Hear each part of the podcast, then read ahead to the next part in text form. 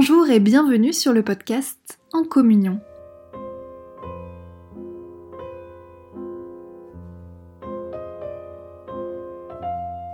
Pour cette halte spirituelle, je vous propose une petite promenade dans les jardins de la Bible.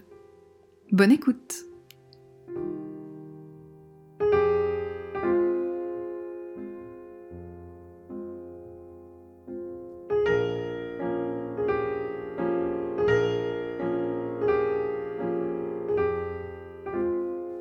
Ce temps de confinement change notre regard sur les choses et notamment sur ce qui nous entoure directement, comme la nature par exemple.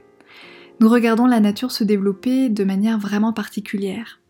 Alors comme moi, sans doute et peut-être, vous avez été attentif et attentive au développement des feuilles, des fleurs, au bourdonnement des insectes, à la lueur du jour.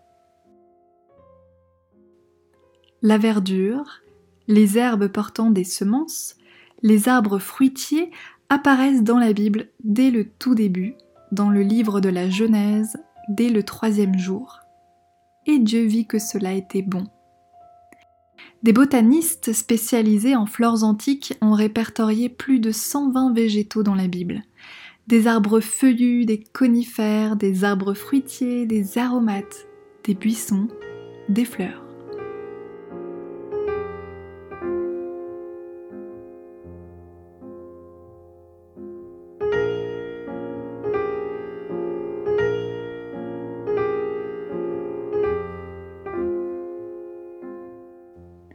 Ensemble, mettons-nous à l'écoute des trois premiers versets du psaume numéro 1. Heureux celui qui ne suit pas le conseil des méchants, qui ne s'arrête pas sur le chemin de ceux qui se détournent de Dieu, et qui ne s'assied pas avec ceux qui se moquent de tout. Ce qu'il aime au contraire, c'est l'enseignement du Seigneur, il le médite jour et nuit. Il est comme un arbre planté près d'un cours d'eau. Il produit ses fruits quand la saison est venue, et son feuillage ne perd jamais sa fraîcheur.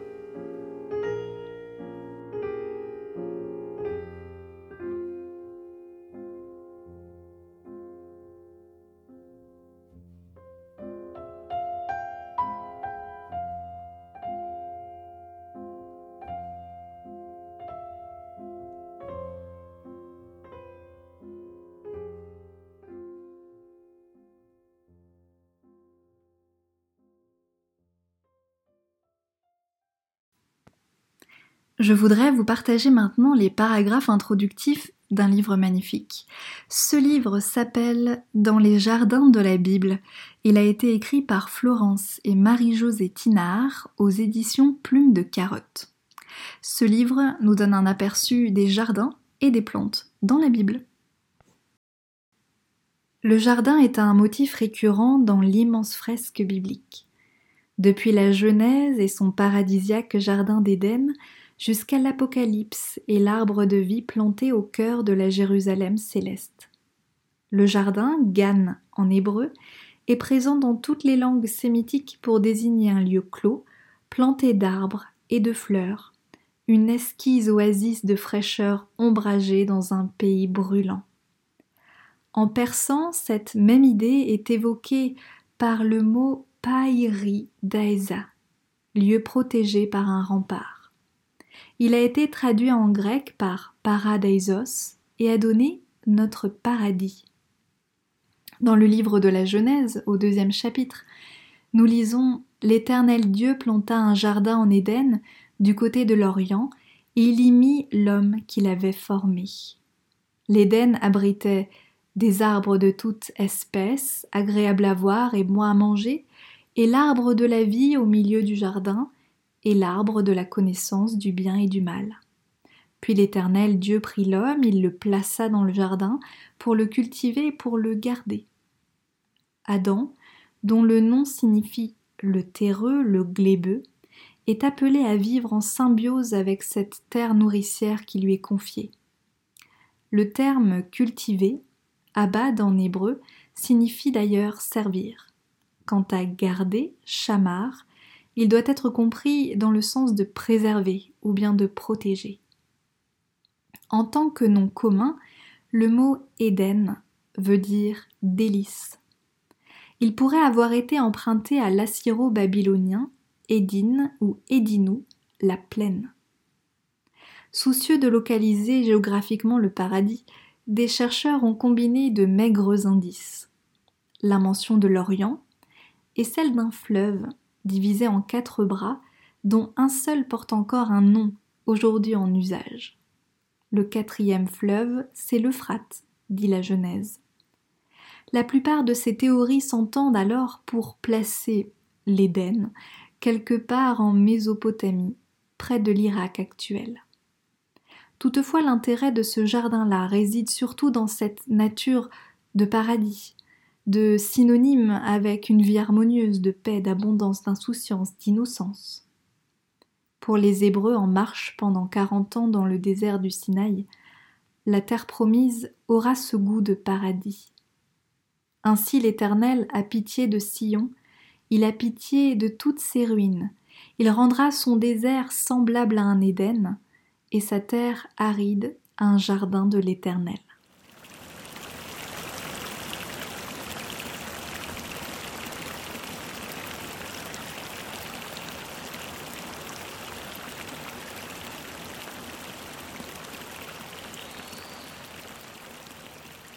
Le Cantique des Cantiques est un autre jardin symbolique, une longue ode amoureuse qui puise dans les vergers ses plus belles images.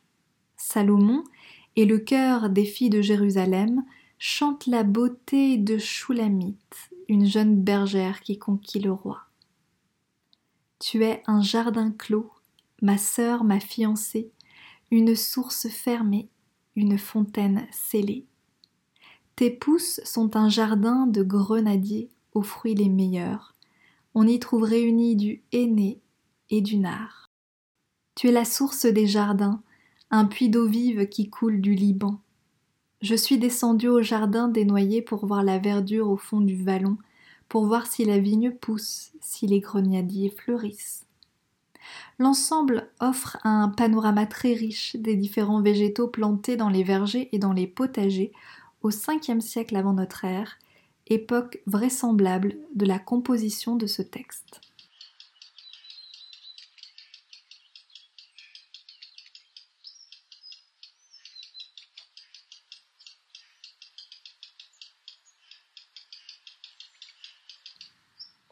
Enfin, sur le mont des Oliviers, une des hauteurs qui domine Jérusalem, le jardin est le cadre d'un drame fondateur.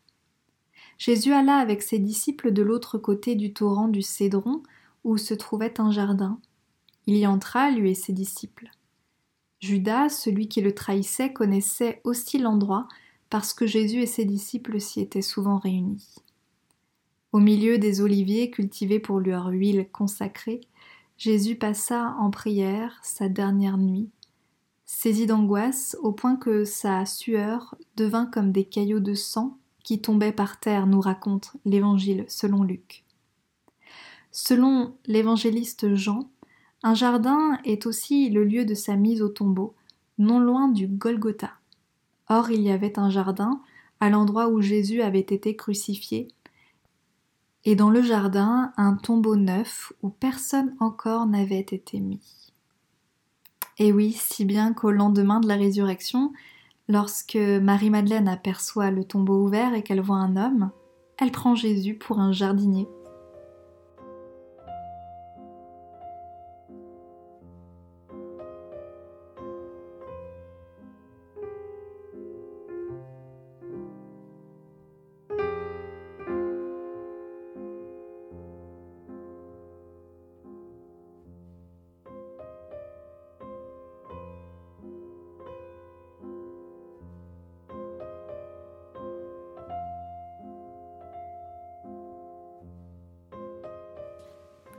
Je vous propose une petite devinette.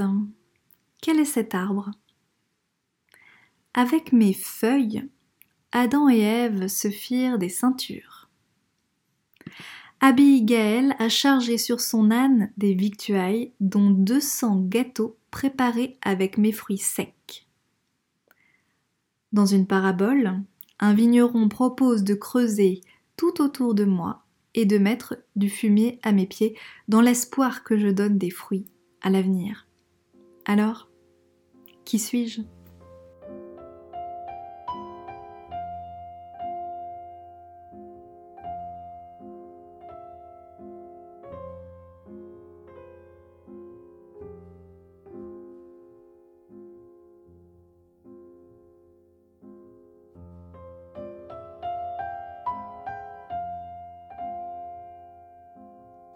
Je vous invite à la prière. Seigneur, donne-nous de nous émerveiller comme l'enfant qui découvre une chose nouvelle. Même si notre quotidien, notre vie quotidienne n'a rien de merveilleux, laisse-nous goûter au plaisir d'être émerveillés à travers l'expérience de la vie, au-delà de nos malheurs et de nos révoltes affine notre regard, aiguise notre attention, développe notre capacité à nous tourner vers les autres et permets-nous Seigneur de nous tourner vers toi. Amen.